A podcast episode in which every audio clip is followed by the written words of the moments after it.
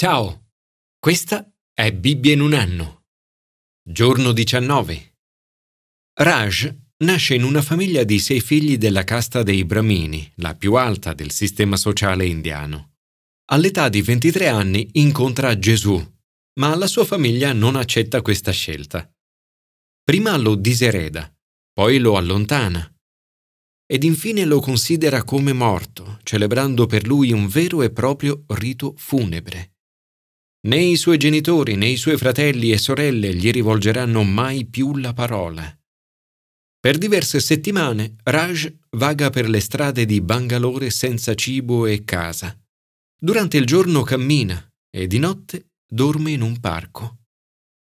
Inizia a parlare della sua fede e attraverso di lui molte persone incontrano Gesù. Per diversi anni ricopre il ruolo di direttore nazionale di Alfa in India. Racconta di aver avuto una vita benedetta e di essere stato ricompensato da Dio in modo sovrabbondante per tutto ciò che ha perso.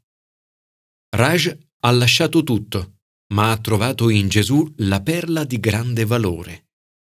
Le relazioni sono il nostro bene più prezioso, ma c'è una relazione speciale che è sopra ogni cosa e per la quale siamo stati creati. Una perla più preziosa di tutte, per la quale vale la pena vendere tutto. Commento ai sapienziali. L'intima presenza di Dio. L'intima presenza di Dio è qualcosa che puoi sperimentare sempre anche nei momenti più difficili della vita. Davide vive un tempo di crisi. Gli viene consigliato di scappare e di nascondersi in montagna. Ma la sua risposta inizia con Nel Signore mi sono rifugiato. Come potete dirmi fuggi come un passero verso il monte? E si conclude con un'immagine della relazione che possiamo avere con Dio. La promessa che gli uomini retti contempleranno il suo volto un linguaggio metaforico per descrivere l'intima presenza di Dio. L'inizio e la fine del Salmo raccontano la sua esperienza ed il suo desiderio di vivere una relazione sempre più intima con Dio. Non c'è posto più sicuro, niente di più prezioso nella vita e niente che questo mondo possa offrire paragonabile all'intima presenza di Dio. Vedere il suo volto. Signore, Oggi voglio vedere il tuo volto. Ti chiedo di soddisfare i desideri più profondi del mio cuore con la tua intima presenza. Commento al Nuovo Testamento. Conoscere il Figlio di Dio. Ci sono persone che cercano Gesù e alla fine lo trovano. Altre invece, come me, che ci inciampano quasi per caso. In tutti i casi, quando incontri Gesù, capisci che lui è il tesoro e che per lui vale la pena lasciare tutto il resto. Tra la parabola della zizzania e quella della rete, Gesù inserisce due ulteriori piccole parabole riguardanti la scoperta del regno. La differenza fra le due è che nella prima la persona è alla ricerca del tesoro, mentre nella seconda sembra quasi inciamparvi addosso. In entrambi i casi si tratta di cose di valore inestimabile. Il tesoro, perle preziose, per le quali vale la pena vendere tutto. È qui che possiamo trovare la vera gioia, vero tesoro e grande valore. Il regno dei cieli riguarda la conoscenza del Re, riguarda Gesù e come ci relazioniamo con Lui. La nostra relazione con Gesù è ciò che davvero conta in questa vita e oltre questa vita. Non ti chiedi mai perché di fronte al male nel mondo Dio sembri rimanere in disparte e tenda a non intervenire subito? Nella parabola della zizzania il servo vorrebbe raccoglierla, ma il suo padrone si rifiuta.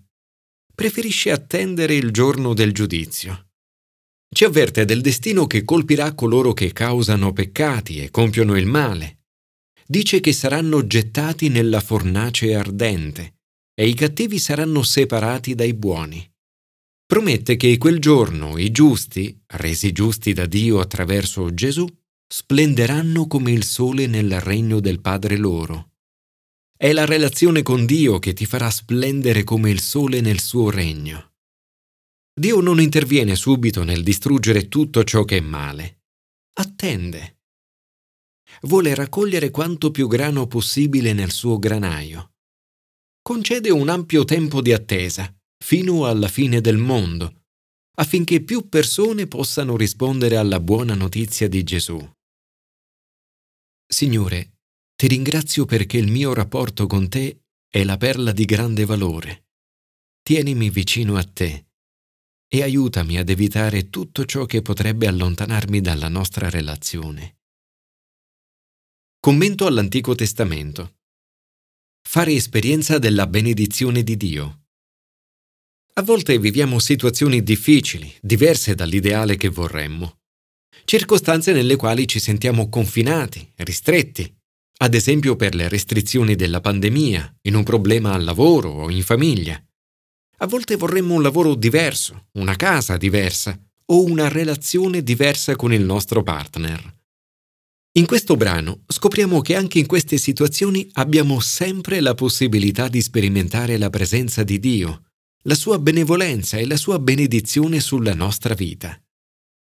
In questo brano della Genesi appare evidente il contrasto tra la debolezza e l'ipocrisia di Giuda e la fedeltà di Giuseppe. Vulnerabile dopo la morte di sua moglie, Giuda si unisce a sua nuora Tamar. Tamar si finge prostituta, cade nel peccato assieme a lui. Giuda poi le lascia in pegno il suo sigillo, il suo cordone e il suo bastone.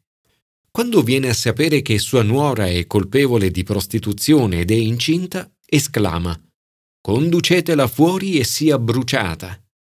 A quel punto Tamar mostra il pegno che Giuda le aveva lasciato, questo sigillo, questi cordoni e questo bastone. A Giuda non rimane così che riconoscere la propria ipocrisia ed il proprio peccato. Ma ancora una volta Dio ci stupisce. Da questo incidente nascerà Perez, uno tra gli uomini della genealogia di Gesù. Ancora una volta Dio prende il male suscitato dal diavolo per trasformarlo in bene.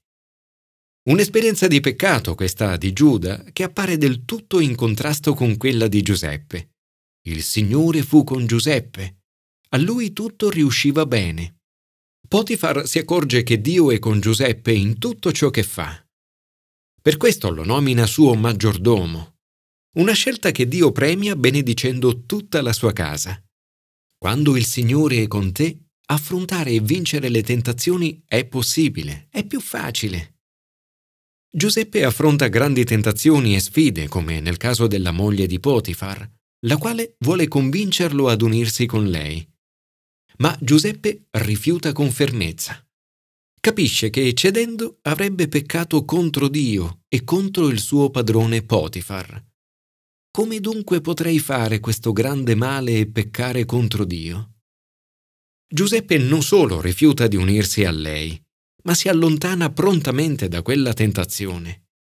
Nel comportamento di Giuseppe troviamo un grande esempio di come affrontare la tentazione. Il miglior modo di resistere è fuggire da essa. Se la tentazione è grande, la nostra risposta deve essere radicale. Nella tentazione siamo invitati a rispondere come Giuseppe, in modo radicale e allontanandoci prontamente. La moglie di Potifar afferra la veste di Giuseppe e di nuovo gli dice Coricati con me. Ma egli le lasciò tra le mani la veste, fuggì e se ne andò fuori. Giuda e Giuseppe, due storie completamente diverse.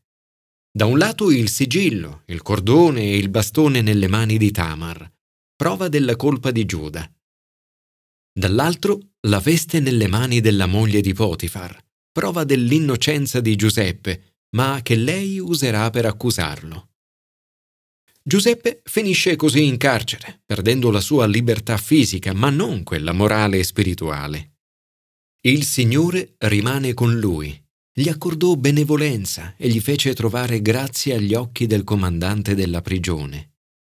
Il comandante della prigione affidò a Giuseppe tutti i carcerati che erano nella prigione e quanto c'era da fare là dentro lo faceva lui. Perché il Signore era con lui e il Signore dava successo a tutto quanto egli faceva. Come abbiamo detto all'inizio, a volte le circostanze appaiono difficili. ti senti come in prigione. Nel tuo lavoro, nei limiti di un problema di salute, di una relazione difficile o di circostanze complesse. Ma anche in mezzo a tutto questo abbiamo la possibilità di sperimentare la presenza e la benevolenza di Dio sulla nostra vita.